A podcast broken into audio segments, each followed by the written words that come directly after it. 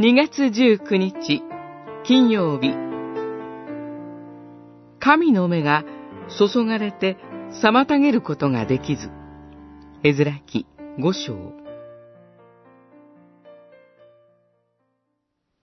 しかし、神の目がユダの長老たちの上に注がれていたので、彼らは建築を妨げることができず、その報告がダレイオスになされ、それに対する王の返書が送られてくるのを待った。五章五節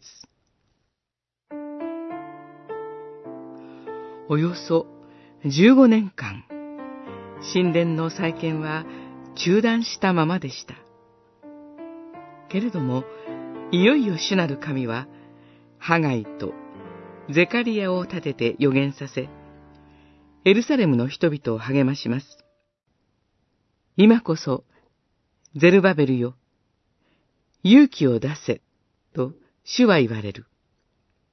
大祭司、ヨタダクの子、ヨシアよ、勇気を出せ。国の民は皆、勇気を出せ、と主は言われる。破壊書、二章四節。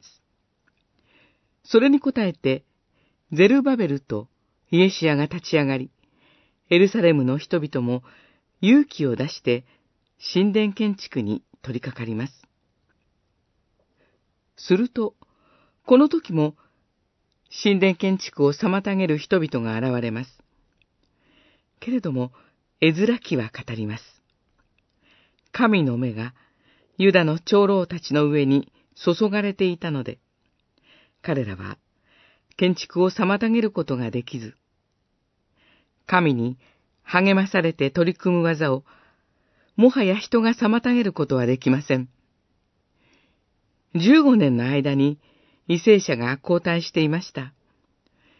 これも主のご計画のうちにあったでしょう。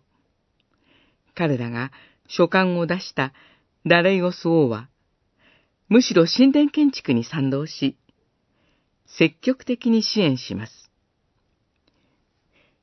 見よ、主は恩命を注がれる。主を恐れる人。主の慈しみを待ち望む人に。詩編三十三編十八節